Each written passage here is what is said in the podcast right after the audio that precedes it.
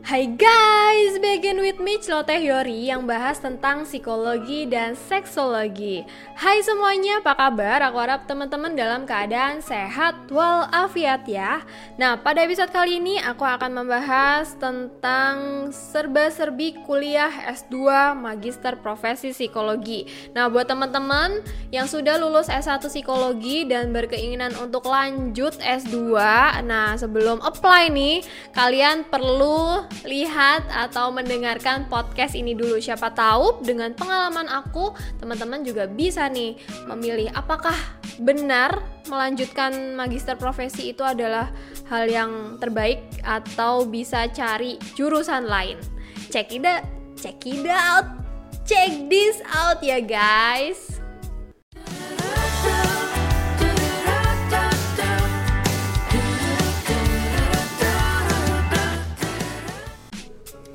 Pada episode kali ini sebenarnya sifatnya sharing yaitu dari pengalaman aku dan akan aku ceritakan. Kenapa? Karena banyak sekali mereka-mereka di sana yang sudah melanjutkan S2 profesi psikologi berhenti di tengah jalan karena ada hal-hal yang di awal belum dipersiapkan dengan baik. Oleh karena itu, agar kalian atau teman-teman yang ingin melanjutkan S2 profesi psikologi tidak berhenti di tengah jalan, maka aku akan sharing apa aja sih yang sudah aku alami dan aku lalui terkait dengan kuliah magister profesi psikologi. Nah, sebelum kamu apply, tentunya kamu harus tahu nih tujuan untuk uh, masuk atau apply menjadi mahasiswa S2 profesi psikologi karena beban atau tuntutannya pun juga berbeda. Jadi untuk uh, S2 psikologi itu ada dua, ada untuk sains dan profesi.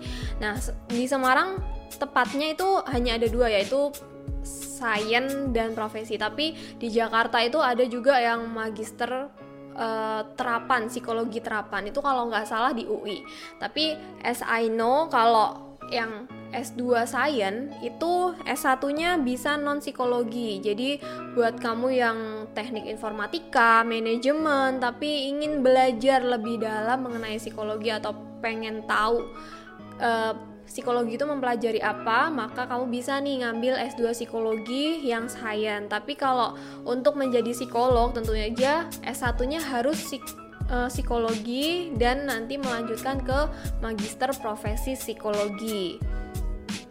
Nah, ketika mau ngambil uh, formulir untuk masuk menjadi mahasiswa magister profesi psikologi tentu aja kamu harus menyiapkan uh, file-file dulu ya. Misalnya seperti uh, ijazah S1mu terus transkrip nilai kadang juga ada diminta tes TOEFL.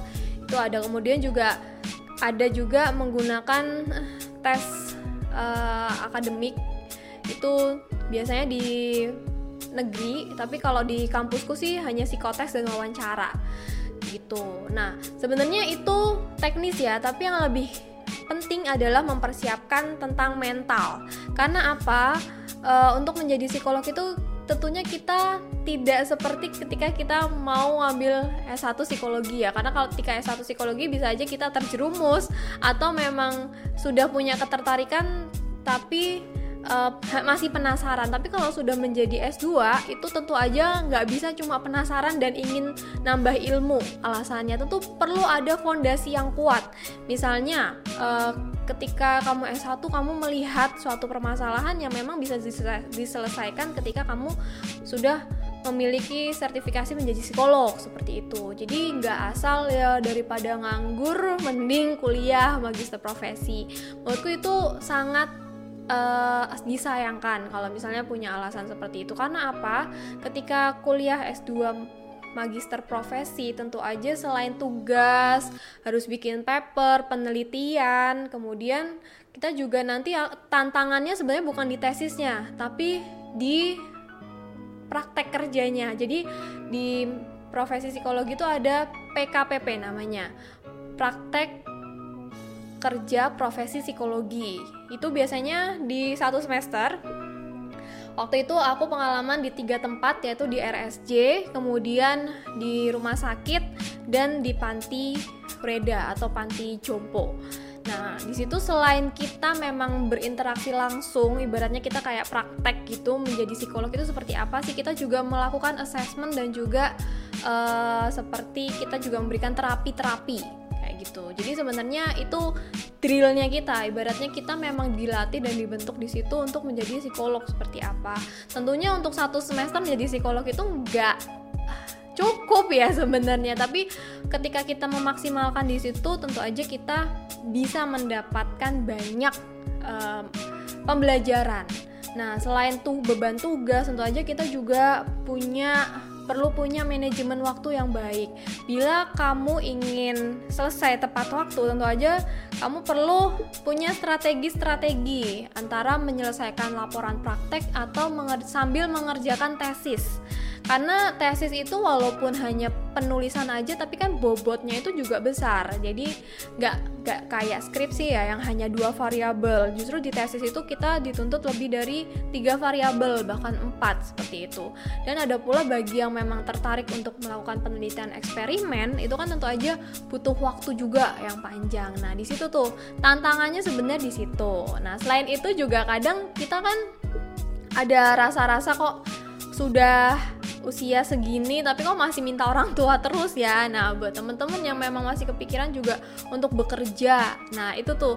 Jadi uh, seiring waktu seiring S2 itu memang bukan beban hidupnya lebih besar ya tapi karena memang secara tanggung jawab juga sudah sudah lebih banyak daripada waktu kita S1 dulu makanya kalau misalnya udah ada tesis terus laporan praktek belum kelar kemudian juga bekerja untuk tambah-tambah penelitian atau tambah-tambah uang saku itu kan tentu aja manajemen waktunya yang perlu diatur Selain manajemen waktu juga manajemen energi, manajemen pikiran. Wah, itu tantangannya mantap sekali. Nah, selain itu juga uh, selain tugas dan lain-lain juga hal yang terpenting juga di awal ketika semester 1 kita juga sudah perlu tahu sebenarnya kita nih pengen jurusan psikologi apa karena kan kalau di Semarang itu ada tiga yaitu klinis dewasa, klinis anak, uh, PIO dan pendidikan ada empat berarti. Nah kalian juga harus tahu nih pengen jadi psikolog apa? Pengen jadi psikolog klinis dewasa atau khusus klinis anak atau di organisasi atau di sekolah di psikolog pendidikan. Nah setiap jurusan ini punya tantangan yang beda-beda. Nah itu tuh hal-hal yang penting untuk dipikirkan sebelum uh, melanjutkan studi magister profesi psikologi. Karena sangat disayangkan banget kalau misalnya ketika di awal apply belum tahu mau ke depan mau jadi psikolog apa visi misinya gimana. Itu ya akan selesai sih akan selesai. Tapi akan tersendat. Kan sayang tuh.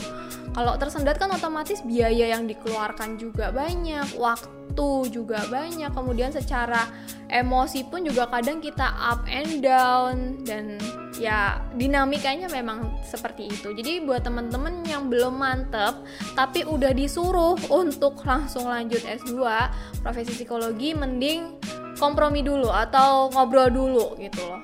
E, nanti dulu deh belum belum menemukan alasan mendasar yang pas kayak gitu loh. Karena dulu aku pun juga di awal S2 pun juga belum kepikiran banget sih jadi seksolog kayak gitu. Mungkin mikirnya cuma ya aku kayak seneng deh nganalisis permasalahan dewasa orang dewasa. Tapi setelah seiring waktu aku sempat bekerja di, di sebuah lokalisasi ternyata aku melihat oh ada problem-problem seksologis banget nih di sini. Dan aku melihat bukan soal joroknya atau tabunya enggak malah justru seksologi itu nggak ada tabunya sama sekali ya. Karena aku melihat ya seksologi itu mendasar banget dan tidak banyak orang yang mau ke ranah itu. Jadi karena aku juga punya ketertarikan ke situ dan aku punya uh, curiosity atau rasa keinginan tahuan juga ke situ maka ya udah aku dalemin aja. Even di kampus aku nggak ada ya seksologi itu nggak ada. Aku aku belajar sendiri. Tapi karena related dengan dewasa makanya menurutku aku tetap bisa ng ngikutin kayak gitu. Jadi klinis dewasanya juga dapet seksologinya juga aku banyak diskusi banyak datang uh, seminar-seminar belajar sendiri. Jadi tetap relatednya ada dan sangat ada. Dan bahkan saat ini kasus-kasus yang awalnya terlihat hanya kasus klinis biasa ternyata ketika diurut-urut itu juga ada seksologinya kayak gitu. Jadi menurutku aku juga oh ternyata penting banget ya ketika kita sudah uh, apa ya sudah menentukan di awal itu kita pengen jurusan apa kita pengen jadi psikolog apa. Karena uh, ke depan itu kita akan bukan dituntut ya orang akan lebih trust pada orang yang concern pada satu isu kayak gitu loh. Ini bukan gimana gimana ya bukan berarti psikolog yang umum itu nggak kredibel ya? Enggak. Tapi ke depan itu kan karena permasalahan manusia itu kan makin kompleks nih. Jadi kadang depresi aja itu bisa di breakdown gitu. Depresi anak depresi, depresi dewasa kemudian juga kecemasan fobia pun juga di breakdown. Kemudian juga banyak hal-hal yang dulu itu di, dibahasnya general tapi sekarang ini sudah di breakdown semuanya. Kayak gitu. Jadi akan detail lebih detail lebih detail. Jadi per part partnya itu uh, kita dituntut juga untuk lebih concern kayak gitu jadi tentukan passionmu apa, keinginanmu apa, harapanmu apa, cita-citamu apa dari sekarang dan setelah itu research. Research di sini bukan penelitian ilmiah ya, tapi lebih pada cari informasi sebanyak-banyaknya sampai kamu dapat klik. Oke, kayaknya aku memang mantep deh untuk lanjut magister profesi psikologi. Nah, kalau misalnya itu belum kamu dapetin, saran aku tunda dulu deh, karena jangan sampai uh, biaya keluar banyak, tenaga, waktu terbuang percuma dan kamu nggak dapet apa-apa, cuma dapet ngerjain tugas, nilai udah, tapi esensi kuliahnya, esensi ilmu sih sebetulnya, esensi ilmu yang dipelajari itu nggak dapet. Gitu deh guys. Jadi buat teman-teman apa pun sih sebenarnya ini uh, bisa diterapkan untuk bidang ilmu apa pun. Maksudnya kalau misalnya bukan hanya magister profesi psikologi aja ya, misalnya kamu ingin melanjutkan S2, jangan sampai kamu melanjutkan S2 itu hanya karena ah ya udahlah buat nambah-nambah titel, buat nambah biar kerjaannya biar lebih tinggi dapat gajinya atau buat naikin pangkat kayak gitu loh. Karena kita uh, bukan jaminan ya orang S2 itu bisa diterima kerja lebih cepat itu nggak jaminan kalau nggak punya skill-skill atau nggak punya spesialitas uh, tersendiri itu bukan jaminan dan bahkan uh, mendapatkan gaji yang lebih gede. Jadi tentukan karaktermu seperti apa, uh, kemudian keciri khasan kekhasanmu itu yang kayak gimana tentukan dari sekarang dan nggak apa-apa nggak usah mikir duitnya nanti gimana maksudnya aduh nanti kalau aku ngambil jurusan ini nanti ya bakal susah bakal eh, nggak uh, dapet apa ya gaji yang lumayan atau gimana itu nggak usah dipikirin dulu yang penting kamu seneng dulu mempelajarinya ya duit itu pasti datang Beneran. Ya, gitu aja guys. Terima kasih yang sudah menonton dan mendengarkan podcast Celoteh Yori selama ini. Terima kasih sekali atas masukan-masukan, kritik dan saran yang sudah kalian kirimkan ke aku baik melalui DM maupun komen Instagram. Eh, komen YouTube maksudnya. Terima kasih. Semoga channel ini terus berkembang dan bermanfaat untuk kita semua. See you in the next episode. Bye.